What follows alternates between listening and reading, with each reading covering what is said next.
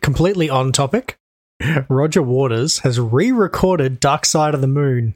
He's like, it's my project. I wrote it, so blah. I don't need any of the other guys or the two guys that are still around.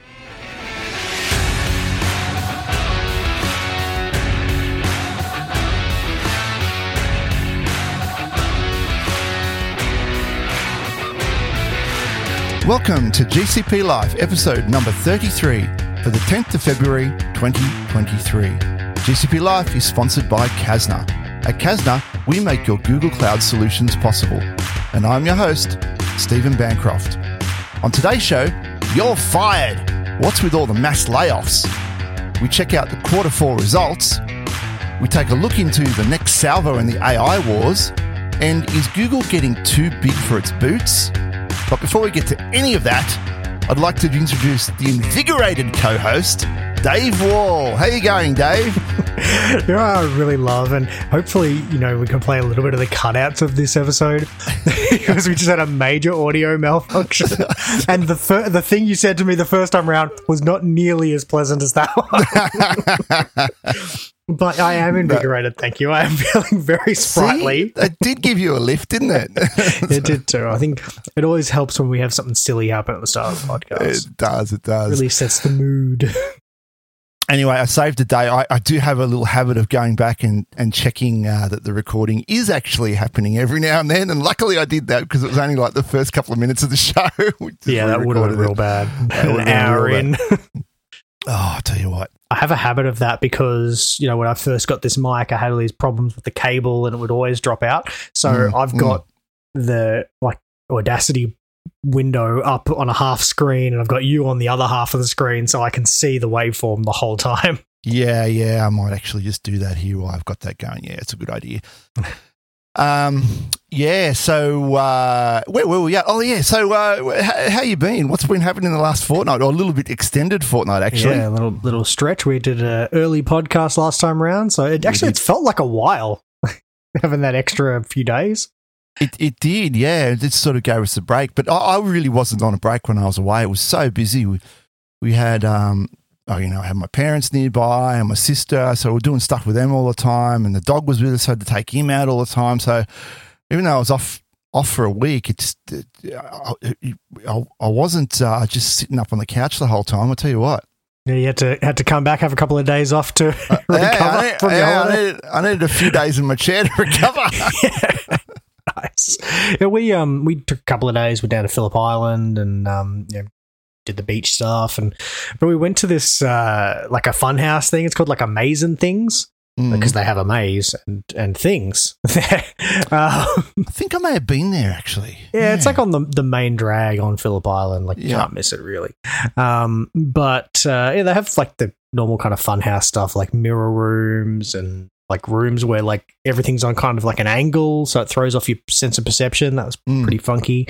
Um, but they had like a like a horror room that was a- attached to all these kind of like magicians tricks things, and uh, so we didn't take the kids through that, but I I went in um because I wanted to see and it was genuinely scary like it was Wow. it was Yeah. it was I would not go back into that again Because you know, usually those things are pretty lame, right? yeah like a haunted house I think no there, there were some genuine jump scares and even some of the ones that I was like okay I know when I walk down there that box is definitely something's going to happen with that box so I'll be prepared for that. And then, yeah, something did, but then something got me from behind as well at the same time, and I wasn't prepared for that. so jump scare that you were ready Yeah. for, but then they, they, just yeah, switch and bait. Yeah, exactly. the other way. The, old- the double jump scare. The double jump scare. I can't right. jump that many ways. so, uh, but yeah, no, was a classic- good time. Classic thing they do in the movies, right? Isn't it? They they think you're going to be scared, then they let you calm down, and then they really scare you. Yeah. um, yeah, I mean, other than that, it's yeah, it's just straight back in and straight back to work. I haven't really been playing with any tech. I uh, I did muck around a little bit with VMware during the week on, on a box here, but I found quickly found out that that box was was way too old to run anything decent on it. So I gave up with that idea. yeah. Um, but um, stop the presses. Yesterday, a story came out on uh, CRN, and I was not expecting this. But um, Fast 50 company Mantle Group achieves AWS and Google recognition. And this article mentions myself and Lizzie as receiving the uh, Google Cloud Partner All Stars Program Award. So, uh, was not expecting that. I'll link the article in the show notes. The article also links back to GCP Life, back to this podcast. Yep. So it's going to be very interesting to see if there's an uptick in subscriptions as No, a it's going to be good for our SEO, that's for sure. Oh, absolutely. Um, but I, I, I don't know anymore. I don't know how this article came about or who. Amelia Norris has written this article. I don't know much about Amelia Norris either. But uh, right there on CRN, uh, one of Australia's premier uh, IT publications, um, also talks about uh, Mantle Group, um, Kasna, and and CMD, um, because CMD also recently received uh, what, what's the award called? Um, Uh, Australian Services Partner of the Year for AWS. Australian Services. That's it. Yeah. Uh, so they received that, um, and uh, yeah, everything's just onwards and upwards with the Mantle Group, um, you know, businesses. I did like there was a uh, there was a typo on this article when it first went up though, and like you, you were Bancrosoft. Bancrosoft. Bancrosoft. I like it. I'm going to keep it. you got to register that domain, right? Register- Ooh, don't make me. but yeah, I, I quickly responded to the LinkedIn post that, uh, could you please fix that typo? Because I had no other way of re- getting in touch with these people. And it seems like, yes, they have gone back and, uh, and done that. Um, yeah, so uh, I'll link that in the show notes. Have a, have a read of that or, or go into LinkedIn. You'll, you'll see it everywhere all over LinkedIn, I'm sure. Um, something else that happened during the week. I, I wasn't going to make a full news article about this, but the VMware ransomware. Yeah, and now this one's disappointing. So this was like worldwide. There's been like thousands of ESXi hosts that have been you know ransomware. Mm. Um, the disappointing thing is like that bug. It was, it was the patches were for out for it in early 2021. yeah. right? So it was a flaw in the SLP service. Now, I recall actually at the time, because I was managing a VMware fleet then, um, it was both the CIM service and SLP that needed to be disabled. And even if you couldn't do the patches, you could just disable the services and you'd be okay. So, like, come on, guys, this is like nearly two years ago that these Mm. patches came out. Like, it's it's bad that these people have been um, exploited, but if you haven't patched your ESXi hosts in two years, Yeah. and So- they're internet facing, So you've made your own bed, right? And you've got to lie in it. Yeah. Um, now, they say this is for versions of ESXi prior to 6.7, right? Um, that's I think that's what I read in one of the articles. And I know from my experience during the week, you can't do anything. You pretty much anything before 6.7 is almost useless. you, you got no none of the new features, almost nothing you can do with it. And it's ancient hardware to run those old versions. oh yeah, yeah. I mean, like six point seven U three, which is the, like the latest version of six point seven. Yeah. Go. I think it's already end of support, but it's end of like extended support or end of technical guidance in Yeah. uh, October this year. So Right? we're talking about TikTok, the generation before that, even. Yeah, wow. Yeah, yeah. So um yeah, because even vSphere seven came out two years ago. Yeah. yeah, it was 2020. So um So, and, and, and articles I've been reading, they're talking about thousands of, of Yeah. VMware installs in primarily Europe at the moment. Are, are- are people really that, that, uh, I don't know, Yes, just that, yes. just that lazy or They- just they that are. frightened or just they, what? They they are 100 percent are, and you know this. You, I've seen this a disturbing amount of times where you'll look at a, a customer's environment and they'll have ESXi hosts that have uptimes in the hundreds of days. oh, into like uptimes where they were like two or three years worth of uptime when you had that Yeah. server's never been rebooted. If it's never been rebooted, it's never been patched. Yeah. This this feeds into a conversation we had in a previous show where we, you know chaos engineering, uh, reliability. You actually need to be rebooting these machines because Uh-huh. one day you're going to have a power outage, or you're going to have something that causes them. Someone's going to trip over a lead or something, and as part of your testing and you know reliability, you need to be rebooting them. Oh yeah. Yeah, You know, so uh, that's even outside the need to patch them, right? yeah. I mean, sometimes it's a, it's a testament to the stability of VMware as a platform. Uh, but Yeah. reboot your hosts, people. Yeah, well, it's based on Linux, so you know it's got a lot. All right, then uh, let's get on with the community news.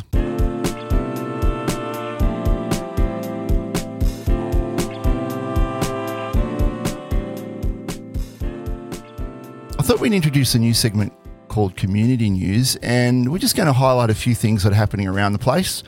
Um, you know, the ones we have here today are, are featuring uh, Kaz- Kasnians, people from Kasna.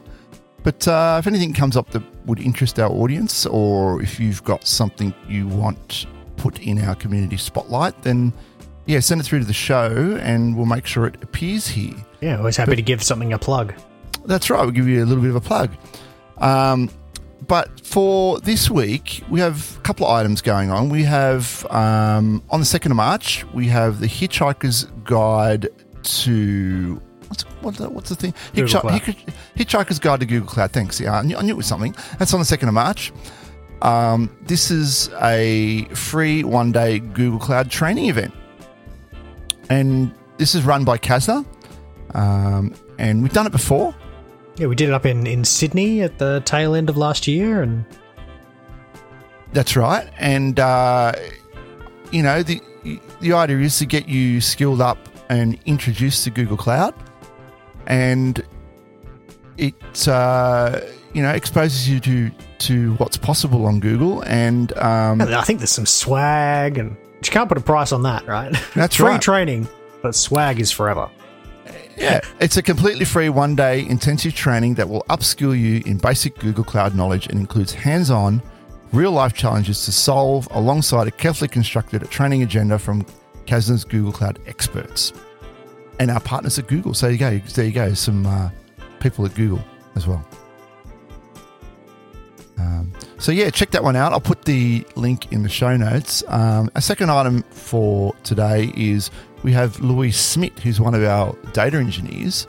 She is presenting at uh, the Perth uh, Data Engineer Conference, and that's on the 22nd of February. Uh, I'll put a link in the show notes to that conference. I don't see a link for the agenda here, but uh, she's presenting an item on that. So if you're in Perth, make sure you get along to that on 22nd of Feb. Uh, and finally, uh, this one was um, given to me by a friend of the show, Ian Brown. Of course, we all know Ian. All Um, do. been on the show a few times. Uh, Google Developer Group in Brisbane, GDG Brisbane, is doing uh, a Flutter Forward recap uh, on the on February the 9th, Thursday, February the 9th. That's tonight, in fact. Um, so if you're hearing this on Friday the 10th, then it will be too late. So I hope you went. I hope you had a great time. But, you know, hope you were in the habit exactly. Yeah. um, so yeah, that's that's really uh, angled at Flutter. I think uh, Flutter Forward was on a few weeks ago discussing Flutter. I don't pretend to know Flutter, and I don't even play a Flutter developer on the podcast. But uh, this is this is a recap of of what happened at Flutter, and it's presented by uh, Brett Morgan um, uh, from Google Australia. So that is our community news for this week. Let's get on with the news items.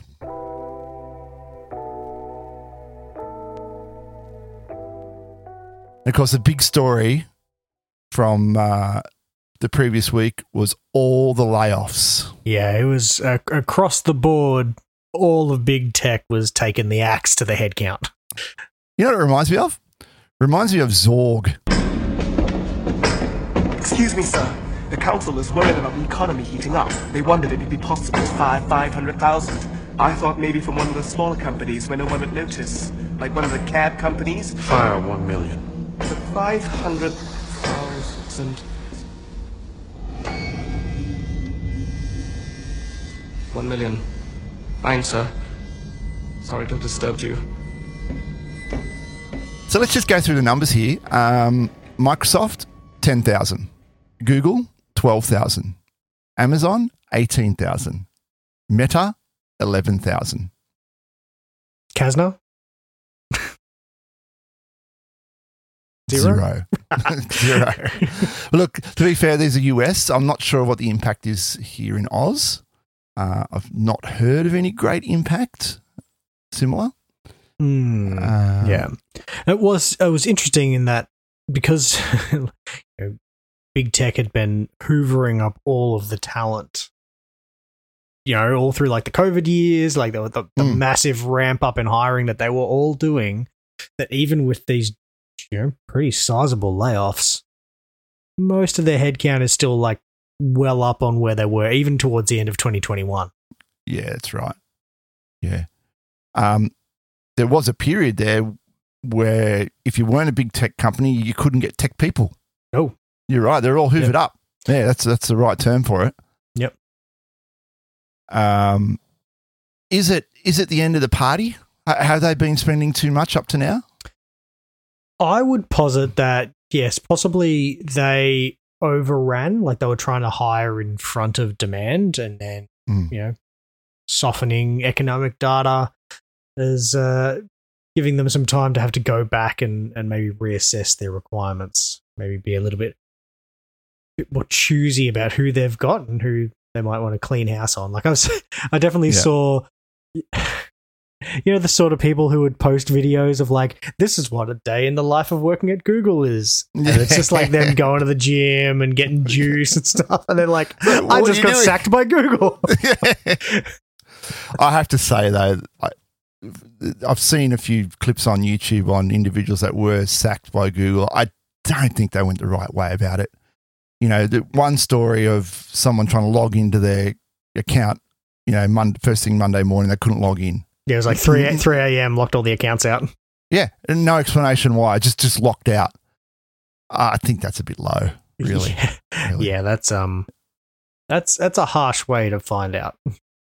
That yeah, and then this particular individual had to had to ring around, find of course they couldn't find anyone's numbers because it's all in the corporate directory. Yeah. Uh, had to, had to finally find you know use the telephone to, to make calls. Who does Like, how, that anymore? it's like, how do I call Google? How do I get them to yeah, yeah, exactly. Um, and then just eventually found out they've been sacked.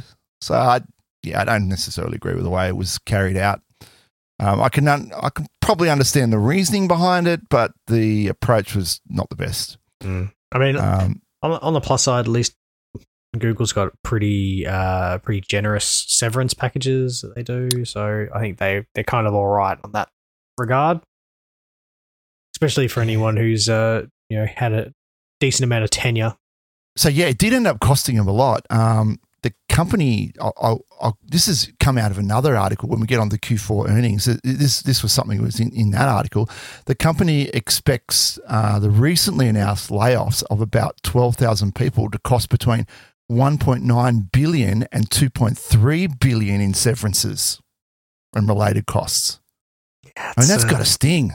So it does, but companies at that size, they tend to kind of keep that money on hand. Yeah, Um, Right. I I've certainly I've been through you know redund- the redundancy cycles before working in enterprise. Like Yep. it was always just it was a thing that was floating around, right? And there was no matter what was going on, there was always money for redundancies. It's like Yeah. a whole separate bucket of money. yeah. just yeah, keep that aside yeah. in case we have to sack the entire workforce. Yeah, it's like leave payments as well. They have to keep the leave money aside in case like a whole bunch of people decide to take leave around the same time. Yeah. yeah. But l- l- let's look at it here. Um, the pandemic, obviously, during the pandemic, there was a change in consumer spending, right? Um, and and in the last twelve months, that's almost gone one eighty degrees in what's happened, right? Yep. And um, especially recently, I mean, everyone's just pivoted to AI almost overnight. I mean, it was building up for a while, but suddenly all the focus is heavily on that. Um, and and if you there's the the tech companies up to now, they've focused on VR and AR. Right, let's look at what they've been focusing on VR and AR. What's that doing? Well, you know how I feel about we, we've talked Right. about the metaverse a bunch, and going nowhere, right? Yeah. Uh, voice assistants. I mean, that was big there for a while, right? They dumped heaps of money into voice assistants, right? hey, don't get it's me going nowhere. Well, okay, yes, it's not going to make them any money, but I do love my like Google Home device. Well, yeah, I, I think it's gimmicky. I really think it's gimmicky. I don't think it's going to make the potential changes that AI l- looks like it's going to make. I don't know. I haven't seen Um, AI go and set my timer for cooking my eggs. oh, you wait. Yeah. You wait. You're like, hey, Dave, you're eating too many eggs. So I'm not going to set a timer for you. Dave's not here, man. what about consumer tech? Things like Peloton bikes. We're not buying them anymore. No, Right? yeah. They would have been they would have been selling in droves, right? They, they did. They Right. were they were riding out the door. They were riding out the door, not doing selling them anymore. So that's just crashed. And and we already talked about CES the other day, how they just put a smart device on on anything. And I think Flushing them down the toilet now. it's saturated. This, the the devices, the tech is saturated. People are saturated in their homes. I, there's kind of no need. Like my phone is like uh, it's a a One Plus Five, and it's years old now. It's like four years old, five years old, but it's fine. It does the job. I'm not getting the updates, but it does the job. Like I don't. The camera's fine. It plays music fine. Like Yeah. It's it's very much a black rectangle. It's a black rectangle like all the others. So there's a, there's a saturation effect there, and people just aren't spending on devices anymore. And another one I thought about too is uh, content spending, like Netflix and and and and Prime, and uh, you know, they're not really. Um, they're not. It doesn't seem like they're going out and and putting as much in. Like when was the last Star Wars thing we saw? Like prior to the pandemic, how many mm. Marvel and Star Wars movies came out, right? But since then, there's not been much. It's really slowed down. Yeah, except Avatar. But Ugh, let's not talk about Avatar. can, can we? it's not a movie podcast. Could be. so, and I, I, I kind of now here I've got another hypothesis as well, right? I'm seeing a ten year cycle here. Now, just stay with me here for a bit. Right? We had the Mhm. dot, we had the dot com crash, late nineties, right, two thousand ish, right. Then around uh, 2009, 2010, we had uh, sort of another GFC crash, right? It was a 10 year thing. And now here we are. It's a little bit on from 10 years, but around the same time, post pandemic, right? We're getting another another A sort of correction. tech crash, Probably. a correction, a tech correction, exactly. So there seems to be this 10 year cycle that's occurring. Uh, we're post the pandemic, which all the reasons I just, talked about now, people aren't spending, uh, and this tech saturation effect where um, um, there's a video I watched on um, N- Nadella, uh, Sa- Satya, Satya, uh, Satya was saying um, everyone's got the tech that's saturated, that they don't really need anymore. Um, this is why everyone's so excited about things like ChatGPT. It's it's new, right? It's a it's, It's a an- novel thing. Yeah, I think novel thing. I think you know we touched on this last time, or maybe the time before, but like it's it's a real thing that I can interact with and get a response. So it's not an Yep. abstract thing like, oh, we're using AI in this industry to hyper globalize our widget delivery. Yeah, yeah. That's well, we'll we'll talk about Bing search later, but we'll see. So I just think all those factors have confounded, uh, you know, at the same time, and suddenly all tech companies are just gone, ah, we can't afford to go on like this. We've got to cut some dead wood. Well, not not dead wood. I'm pretty sure there's plenty of great people that they had to put off, but they've all pivoted at the same time. Interesting times, unfortunately. Interesting. I, it was nice that period of time where line just go up. Line go up was nice. yeah, that's right. But line him go all ziggy zaggy now. yeah, no, Yeah. now the only line that's going up is my mortgage payment. Oh, every month. Tell me about it. All right. So while we're talking about profit and loss, let's let's discuss the Google Q4 earnings uh, article on CRN again. Um, a lot of quotes, a lot of things on here. They do get to the numbers at one point. It was a it was a good Q4 for Google Cloud. I think that's the key thing, right? Is that the the numbers for Alphabet as a whole weren't great, but Google Cloud had still really strong growth, um, and a big reduction in their loss year on year. Um, yeah, so the numbers on that, Dave. Uh, Google Cloud brought in 7.3 billion during the quarter, uh, an increase of about 30% year over year. Not bad, right? The unit reported an operating loss of 480 million of the quarter, but that is about half the loss experienced a year prior.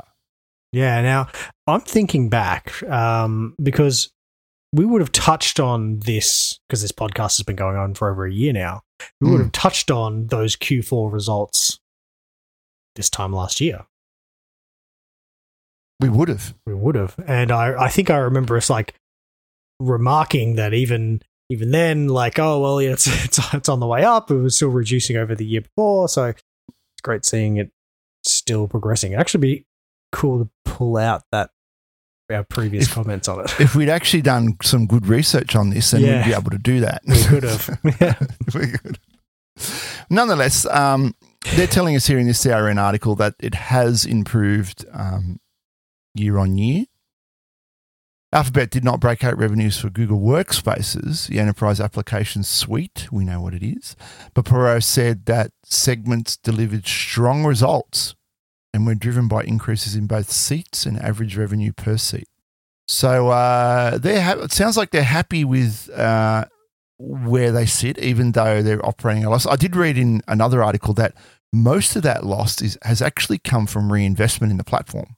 Yeah, they're, they're building hmm. forward. There's still new DCs being added in, adding services to you know other sites worldwide.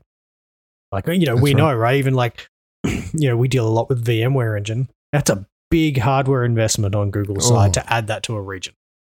Yep. Yep. And then to continually maintain it too. Of course. Yeah. And finally, at the end of this article, Alphabet brought in 76 billion in consolidated revenue for the quarter, an increase of 7% year over year, ignoring foreign exchange. The bulk of Alphabet's revenue still comes from online advertising. And we're going to talk about that later in the show, particularly from Google Search. The ad business brought in 59 billion during the quarter. That's just Down about bonkers 4%. numbers. Like I think about like how big GCP is, and it's only ten percent of the revenue. Yeah. yeah. 59 billion for a quarter. That's crazy. That'll do. Yep. Um, for the full year in 2022, here we go. Alphabet brought in 283 billion, up 14% year over year, ignoring foreign exchange. So yeah, there's some big numbers, but um, apparently the Dodge doesn't like it. The, the Dodge doesn't like it because uh, they're trying to split Google up with an antitrust. The Dodge. Yeah. Um, It's Dodge files second antitrust suit against Google seeking to break its ad business up. I like the idea of calling the US Justice Department the Dodge. Department of Justice, yeah. So um, this is an article on CNBC, and if you've not heard about this, uh, here's the key points: the U.S. Justice Department filed its second antitrust lawsuit against Google in just two years. This time targeting its advertising business. Uh, the first lawsuit under the Biden administration, uh, and it comes soon after reports that the Dodge Antitrust Division chief Jonathan Kanter had been cleared to work on Google Matters. So uh, he asked for it and he sounds like he's going after them. Now, what's the breakdown on this? Well, the lawsuit, which focused on Google's online advertising business, seeks to make Google divest part of its business. Interesting. They want to split it up. Google's advertising business generated 54.5 billion, there's that number again, in the quarter ending 30 September from search, YouTube, Google network ads, and other advertising. And uh, it's drawn some critics because the platform operates on multiple sides of the market. Now, this is where we get to the crux of why they're trying to do this buying, selling, and ad exchange, giving a unique insight into processes and potential leverage. yeah, I think that's that's where it's all come together, right? You got this one stop shop. Google sits in the middle. They can see who's Yeah. buying, who's selling, who's willing to pay for what, and they can see all the spread. Yeah, and so there's a quote here. It says, and I've got a, I've got an opinion on this. Is there a deeper issue with us owning the platform, the exchange, and a huge network? The analogy would be if Goldman or Citibank's owned the New York Stock Exchange. Now, Yeah. I don't know about that. Here's the thing Google have built this platform. Right? They built it, they own it. You don't have to use it, right? I, I think part of it has come in is that yes, they a lot of it was built in house. There's also been a lot of acquisitions over the years as well, but those acquisitions have been approved. Um, I think it's more now that they've they've hit such a, a prominent point in the market. Uh, oh, to which they come back and say that, oh well, no, look, yeah, Meta has this massive uh, ad market as well, and you know, there is competition. Um, but I can I can see where they would be being looked at for that. Yeah. And they do cite Meta as an argument saying, you know, we don't dominate the whole ad space. Meta are one of our biggest competition. This uh, this quote here that in effect Google was robbing from Peter, the advertisers, to pay Mm. Paul, the publishers, all while collecting a hefty transactions fee for its own privileged position in the middle. The enforcers That's- allege. Yes, interesting. Um, so the whole thing hinges on this open bidding tool. So um, I got a couple of quotes here that kind of explain what's going on. Um, so Google became aware of another attempted workaround called header bidding, where publishers could add code to their websites to let non Google ad exchanges bid for inventory, but before Google's ad exchange preferences were triggered, letting ad exchange rivals back into the market in a significant way. Right, and Google has described that as an ex- existential threat. Then, then Google spun up its own thing called Open Bidding Tool as an alternative, which the complainant called a Trojan horse. Publishers and ad exchanges that participated in the program had to give Google visibility into their auctions, including rival exchange bids. That allowed Google's ad exchange to retain a guaranteed seat in every auction, regardless of whether Google's ad exchange offers the best match between advertisers and publishers. So that's the key of the complaint there. I mean, yeah, that kind of sounds anti competitive. Allegedly. Allegedly, yeah. yeah, the complaint alleges. Um, so we'll see what happens. But the thing is, this has been tried before. Um, yeah, so it largely duplicates an unfounded lawsuit by Texas Attorney General, much of which was recently dismissed by a federal court. DOJ is doubling down on a flawed argument that would slow innovation, raise advertising fees, and make it harder for thousands of small businesses and publishers to grow. That's what Google is saying. So they're going to argue that uh, this has been done before and it got kicked out of federal court, so it shouldn't even be heard. Which of, course, and of course they're gonna you know, they're gonna present that case that there's no merits to it and I guess we'll just have to see how it you know rolls See out. out. Yeah. the um the one thing the other bit of controversy i think there was around this um was that certain uh certain politicians in the us made some pretty sizable sells of google stock 30 days before this was announced Interesting. Insider trading, anybody? yeah I don't, I don't think it's canada's insider trading No. if you're a politician apparently You're right. Of course not. Skirting the margins there for sure. Anyway, okay, so yeah, let's we'll keep an eye on that one. But um let's move on. Now, Dave, Google yep has fired the next salvo. The next salvo in the AI wars. it's on begun the ai wars have begun the AI war has. So we saw Chat GPT and we've talked ad ad infinitum about Chat GPT. GPT. Yeah, and we've talked But- about like, hey, what's Google going to do next? What are they, you know, what are they keeping their powder dry for? What's going on? Yeah. But we have Bard. We have Bard now. we do. Long live the bard.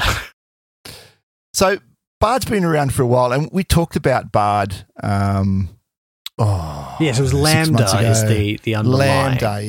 Yeah. Uh, It was one of the one of the the LaMDA engineers said, "Oh, this thing's sentient," and kind of went off the rails about it. Yeah. Um, but let's break this down. I was trying to understand this. We, we've got OpenAI Yeah. which ChatGPT runs on, and that's equivalent to Anthropic. So that's like the platform that Bard runs on. Is that right? No. Okay. So you got a couple of things in play Still don't there. understand. Okay. Right, right, right. Okay. So there's a company called OpenAI. They Yes. have a large learning model, which is ChatGPT that you know we all know and love. Uh, and in conjunction, uh, Microsoft are a massive investor into OpenAI, and OpenAI runs on Azure.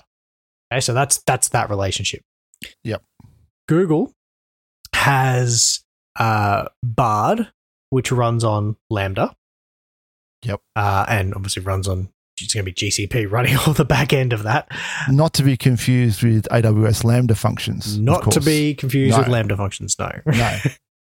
um, there is a third player here, which you mentioned is Anthropic. Now, Yes. Anthropic was span out of ex OpenAI people, and they have their own chatbot in, in development called uh, Claude. Claude. Yeah. Um, now, Google has invested uh, like 400 million into Anthropic, um, which I think about a 10% stake.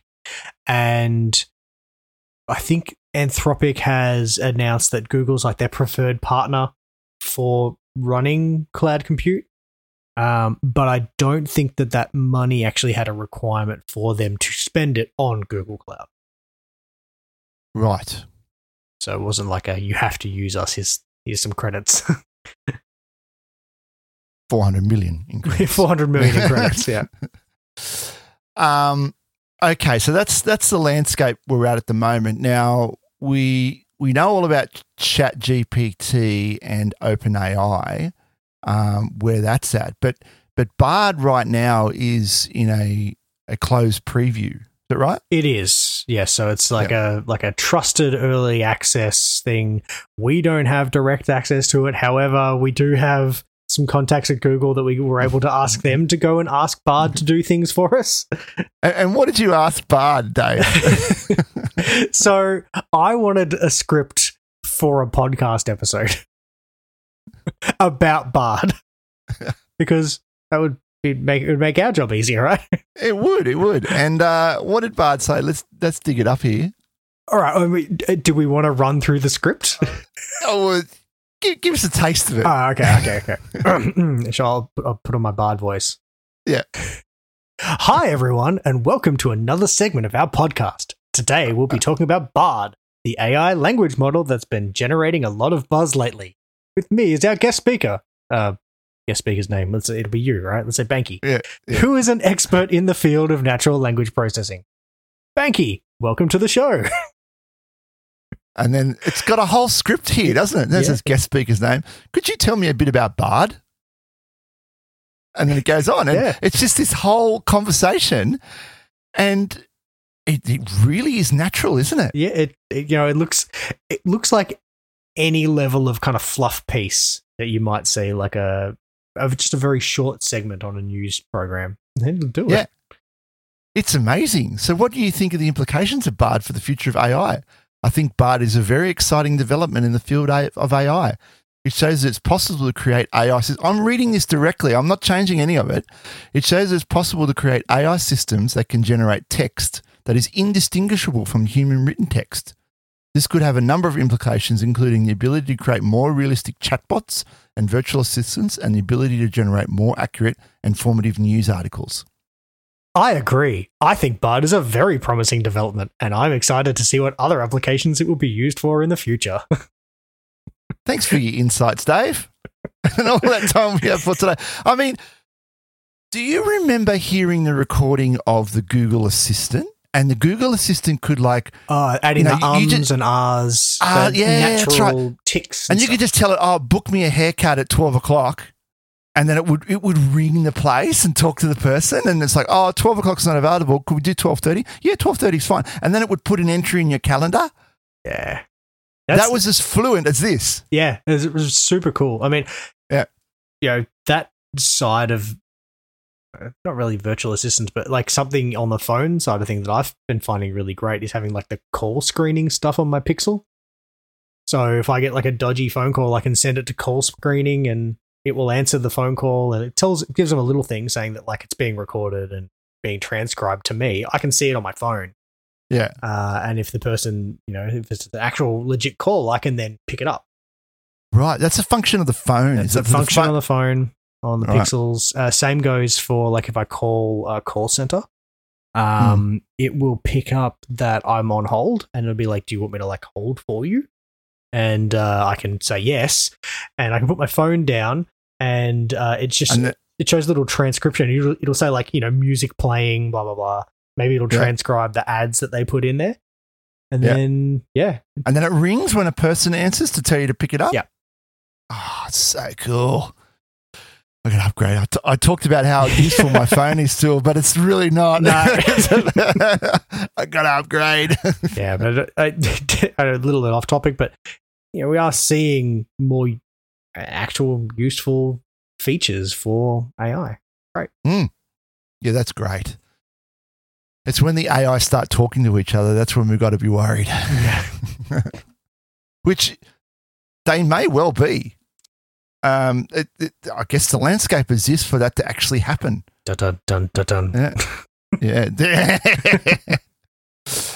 so let's look at this. Uh, Google has invested 400 million uh, in this. Google Alphabet Inc. Uh, Alphabet Inc. Google has invested almost 400 million in artificial intelligence startup Anthropic, which is testing a rival to OpenAI's ChatGPT, according to a person familiar with the deal. Uh, of course, they declined to comment on it.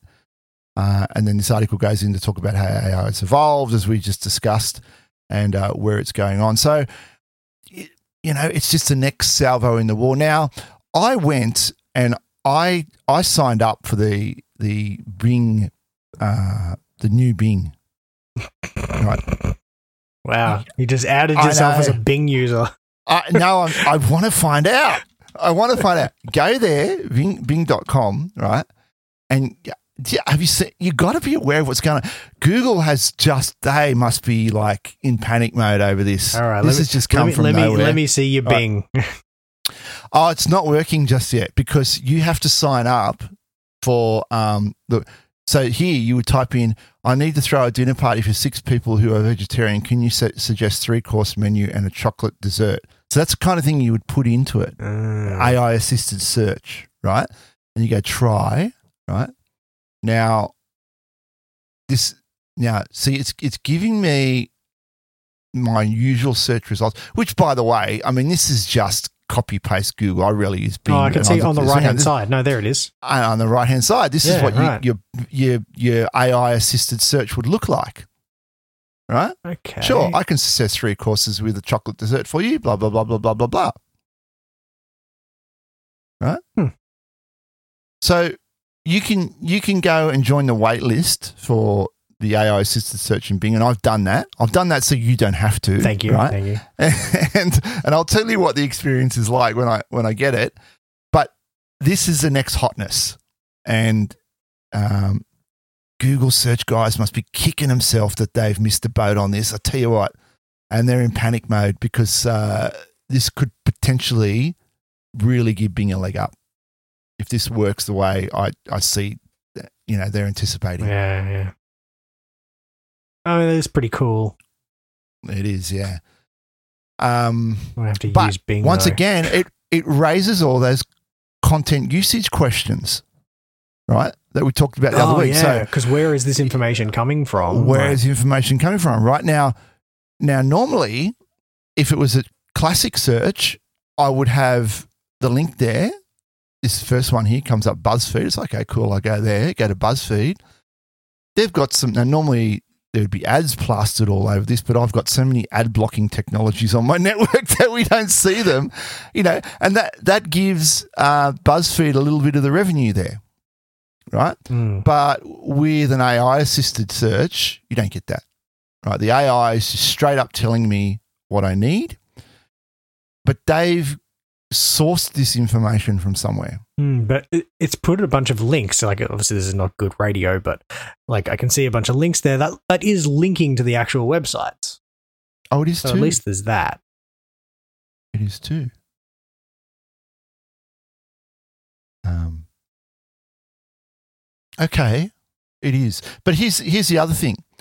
For years now, whenever I've done, a lot of the time, if you're doing a quick search in Google, especially for tech things, right, and you've got a very specific question, uh, the excerpt will quite give you quite often give you just that bit of information you need. Mm, yeah, that, that's Right. true. Or, or, and if not the exact thing, it to help you validate that. Oh, yeah, that's the site that I do want.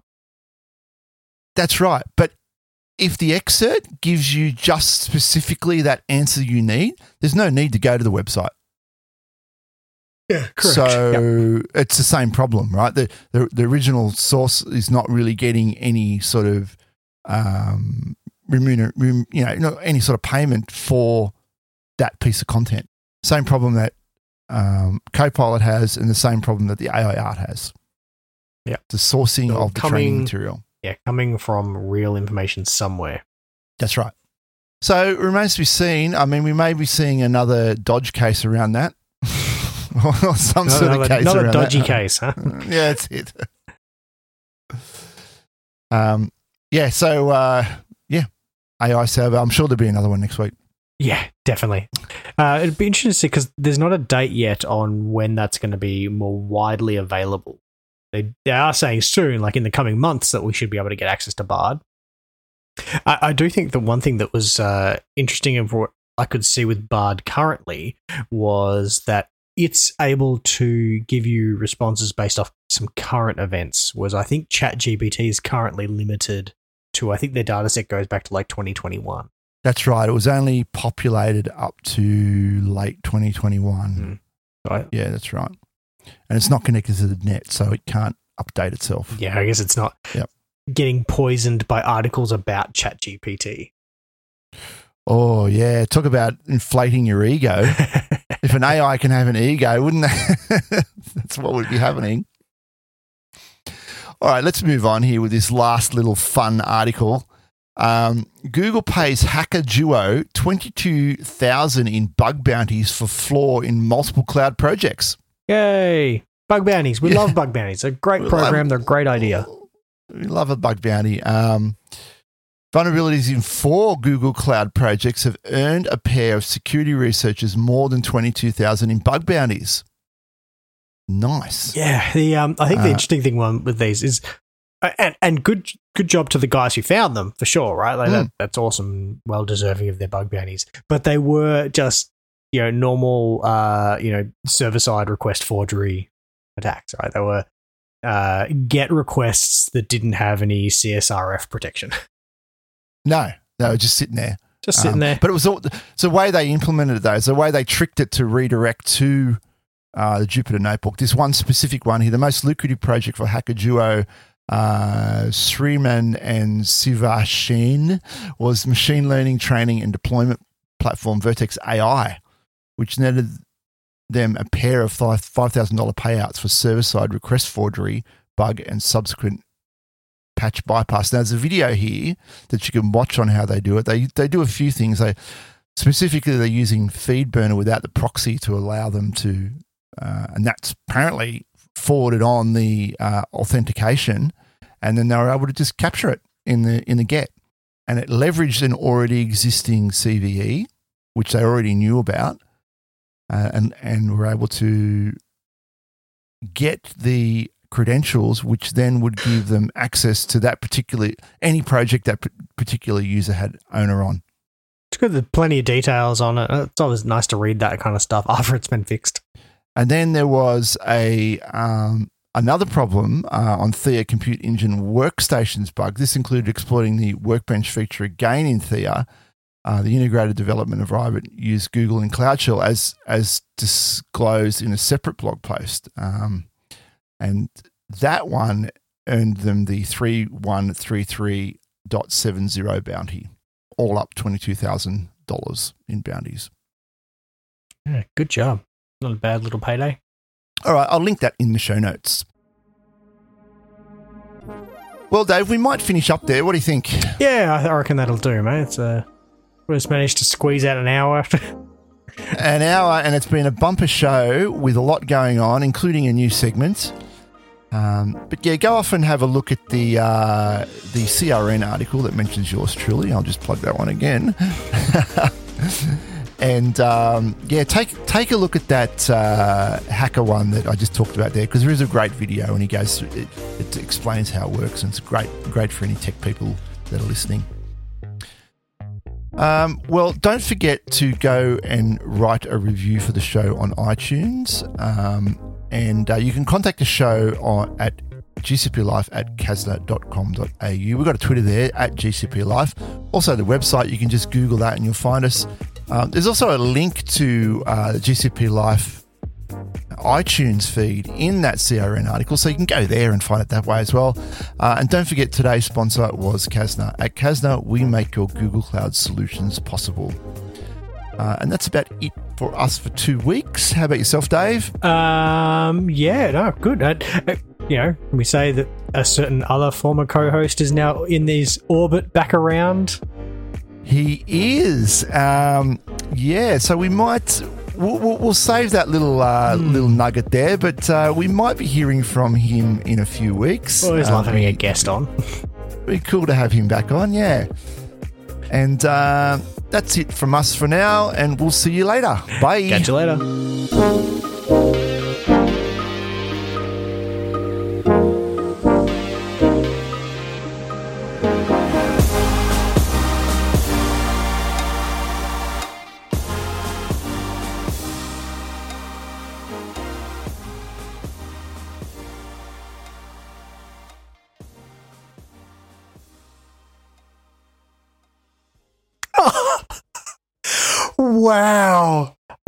You just hit me with the big guns first thing. Like, you know what? This guy that I'm stuck with on the podcast. well, I was feeling okay till now. That's I'm gonna I'm gonna sit here and I'm gonna have just a little grump in the corner.